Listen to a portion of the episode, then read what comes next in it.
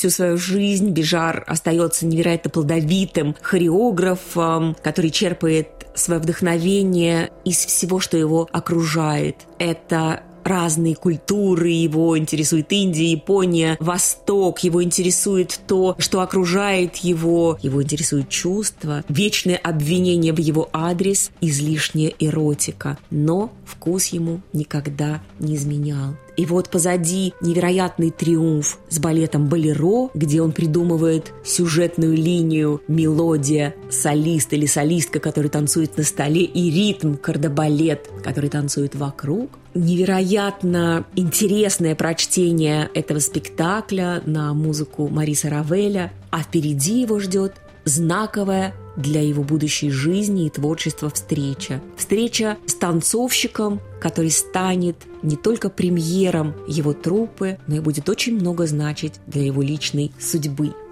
И вот однажды во время гастролей к Бежару на служебный вход пришел молодой человек, попросил о встрече. Бежар спустился к нему. Это был Хорхе Дон – Хореограф сразу оценил и настойчивость молодого человека, его удивительную, экстраординарную внешность, э, значительное лицо, копна светлых волос, мужественная фигура, проницательный взгляд. Он взял его в труппу.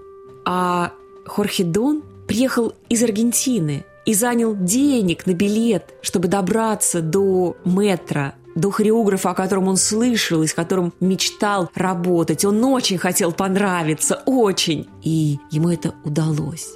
Этот юный красавец очень быстро стал звездой труппы, и это положение он будет занимать больше 20 лет. Очень быстро их свяжут особые отношения, и не случайно и Бижар, и Хорхидон будут всегда ассоциировать себя с Нижинским и Дягилевым. И тема Дягилев-Нижинский как-то параллельно будет существовать с ними. Они будут возвращаться к этой теме время от времени. Сам Хорхидон вскоре скажет, я хотел бы танцевать только то, что мастер поставил на меня. Он знает обо мне все.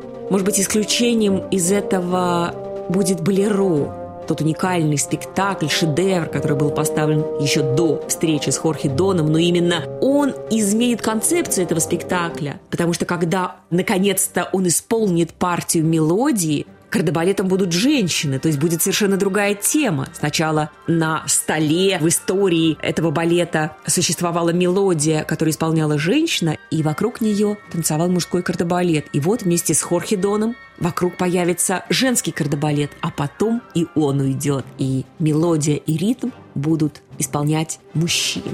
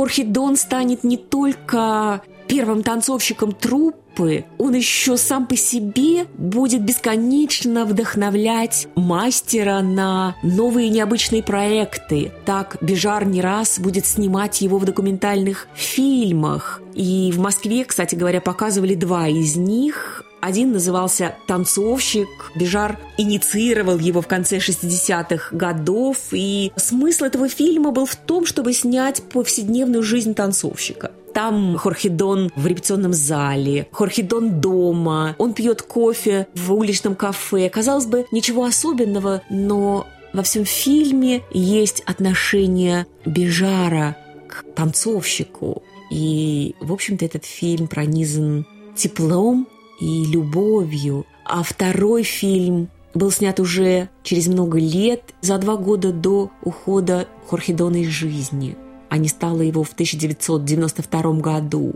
И тут уже, конечно, совершенно другой Хорхе Дон с потухшим взором. Но и этот фильм тоже наполнен нежностью и особым отношением Дежара к этому человеку. Что у меня было до того, как я встретил Дона, будет писать Бежар. Ведь больше всего в жизни я любил своего отца и Хорхе Дона. Я поставил три настоящих балета симфонию для одного человека, весну священную и болеро. А без Дона я дальше ничего бы не сочинил, потому что для хореографии, как и для любви, нужны двое. Именно для Хорхе Дона Бежар поставит мини-балет Аджиэта на гениальную музыку Маллера. Этот балет бессюжетный, это как бы хореографический портрет любимого танцовщика –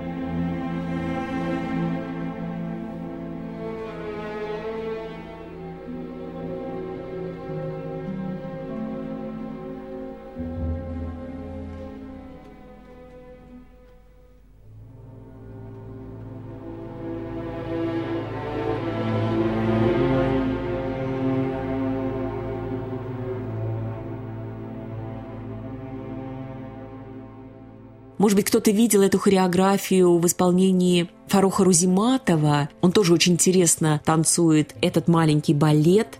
Казалось бы, все очень просто. Стул, музыка Маллера, танцовщик в одних брюках и его танец вокруг стула. Это одновременно рассказ, внутренний монолог. Это движение, наполненное мыслью. Мне кажется, что хореография Бижара живет только в исполнителях, личностях. И поэтому для Бижара-хореографа всегда очень важно было работать с танцовщиком или балериной, который является личностью. И будучи такой личностью, Хорхе Дон всегда в хореографии Бижара показывал и свое глубокое нутро, и свою яркую индивидуальность, и как будто бы он танцевал свою судьбу. Когда Бежар ставил на Дона, это всегда было их совместное произведение, будь то Адежета, трагическое, или жизнерадостный номер «Влюбленный солдат», очень разные хореографические вещи, но очень личностные. Конец 60-х, 70-е годы, можно сказать, что это время зрелого Бежара-хореографа. Он ставит по-прежнему очень много и очень разных балетов. Для Авиньонского фестиваля делает мессу по нашему времени. Там он вместе с танцами соединяет словесные монологи. Он ставит два балета на музыку Стравинского, новый вариант «Жар-птицы» и «Петрушку». Он берется за Ромео и Юлию Берлиоза, одновременно делает балет Бахти на индийскую тему и еще один балет Гюлистан Сатрос, два восточных спектакля. как и всегда, в его спектаклях много экспериментов, он очень смело пользуется мужским кардебалетом и в этом полемизирует с Баланчиным, который считал, что балет – это прежде всего женщина, а Бижар выводит на сцену мужчину-солиста и мужской кардебалет и очень талантливо импровизирует с этим.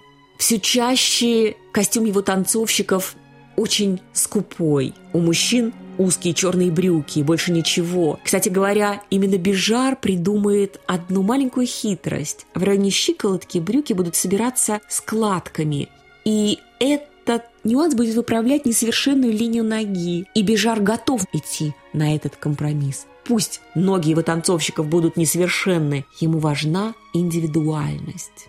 Поистине удивительно, что вдохновением для хореографа служит окружающая его природа, книга, которая попалась ему в руки, человек, с которым он встретился вчера, культура какой-то страны, которая его заинтересовала в этот момент. Множество вещей его интересуют. Он впитывает в себя впечатления жизни и как какая-то невероятная машина перерабатывает весь этот материал, воплощает в творчество. Так однажды он покупает книгу четырех поэтов – Блок, Есенин, Маяковский, Пастернак. И эти четыре поэта совмещаются в его сознании, в его душе с образом революционера Че Гевары. И из этого рождается новая версия балета «Жар-птица».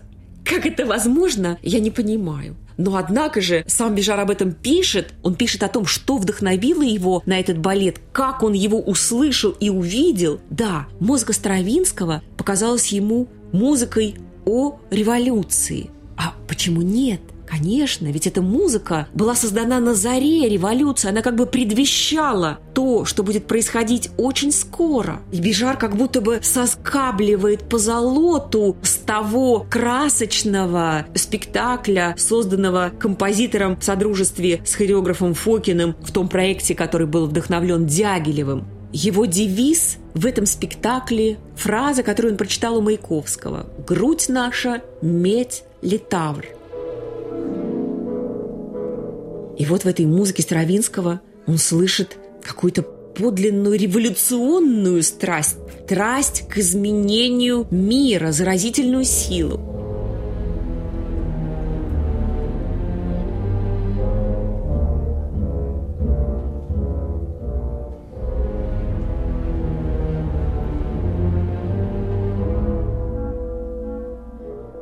И тогда главную партию жар-птицы он забирает у балерины и отдает ее мужчине. Для этой роли он выбрал танцовщика парижского гранд-опера, которого он заметил еще в кардебалете, юного красавца Микаэля Денара. И в этом совместном творчестве получилась мятежная феникс-птица, которая восстает из пепла –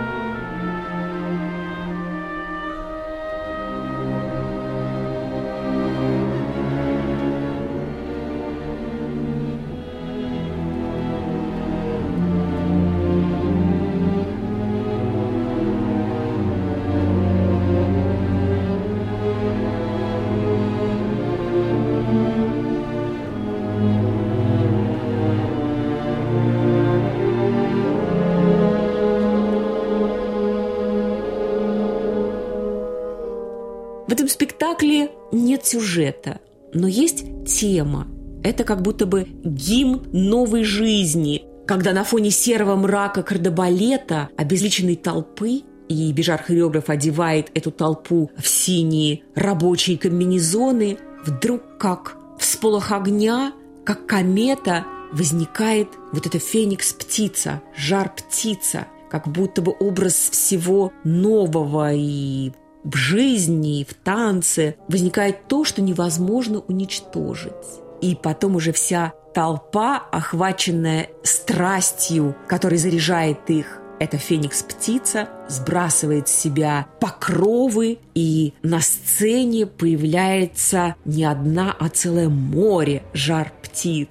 Я очень хорошо помню, когда в один из своих приездов труппа Гранд-Опера привезла «Жар-птицу», и Микаэль Двинар как раз танцевал этот спектакль. Мы с моим братом были подростками, но забыть это впечатление совершенно невозможно. Действительно, Бежар был невероятно красив, и его красота работала на образ, на смысл этого спектакля.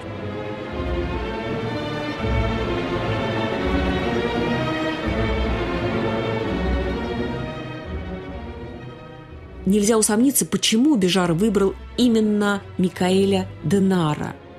Потому что красота этого танцовщика становилась здесь качеством, необходимым для того, чтобы толпа могла увлечься, увлечься идеей, идеей красоты, гармонии –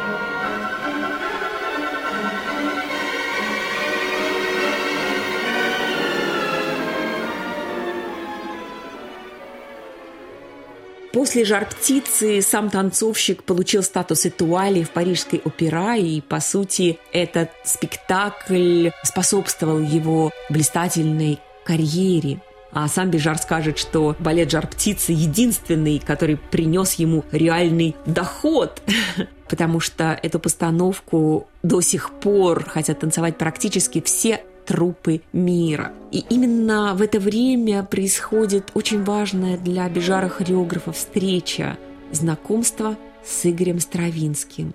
Бежар скажет «Моя любовь на всю жизнь». Почему именно он? И сам ответит себе, потому что он создал открытую музыку, вдохнул жизнь во многие поколения артистов, балетмейстеров и художников – вот как Бежар описывает встречу со Стравинским. «Я встретился с ним один раз под конец его жизни. Он не видел моих работ, хотя бросил в одном интервью несколько саркастических замечаний по поводу моей весны. Правда, судил он только по россказням и фотоснимкам. Но он хулил всех и каждого в своих воспоминаниях, задает перцу и Нижинскому. Правда, он хорошо знал и ценил Баланчина. Встреча со Стравинским меня потрясла. А было это так. Однажды в Париже Бежар собирался на концерт и по дороге встретил своего близкого друга. Тот потащил Бежара на соседнюю улицу, где в машине сидел Стравинский. Бежар будет писать. Мы побеседовали пять минут. И вдруг Стравинский поделился со мной желанием присутствовать на этом концерте. Он пожаловался, что из-за болезни в пояснице и ногах не в силах ходить. Тогда я взял его на руки и понес в концертный зал.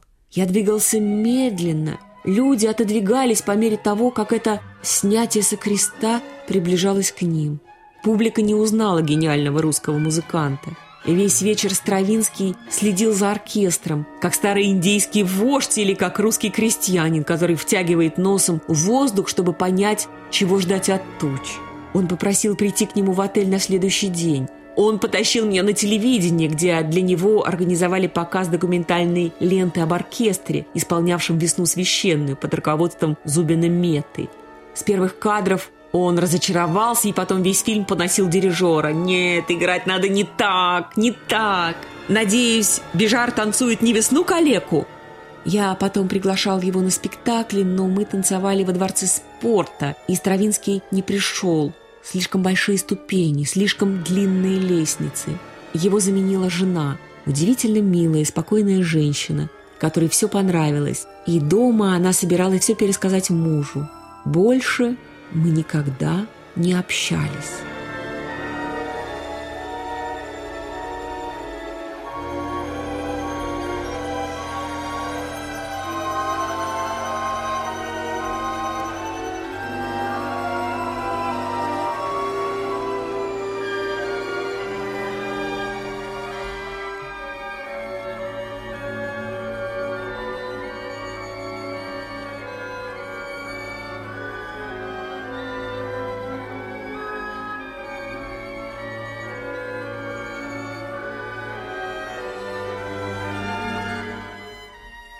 Эта встреча, конечно, была знаковой для Бежара-хореографа, который имел такую внутреннюю связь с музыкой Стравинского. И мне захотелось прочитать текст Бежара именно потому, что он показывает, как Бежар-хореограф вдохновляется реальной жизнью. Вот встреча с человеком. Человек, который для него легенда, тайна и бесконечный интерес. Какая необычная встреча. Он несет Стравинского на руках. А потом, может быть, совершенно не случайно, в его спектакле появится мужчина, который будет нести на руках часть своей жизни. Бежар будет зашифровывать в своих поддержках, в своих открытиях, в своих хореографических ходах реальные факты своей жизни. И даже не всегда будет важно точно знать, о чем Бежар рассказывает, но зритель, безусловно, в его спектаклях всегда будет находить свой собственный смысл. Зритель бежаровского спектакля, даже если это не завзятый балетоман, будет соучастником действия.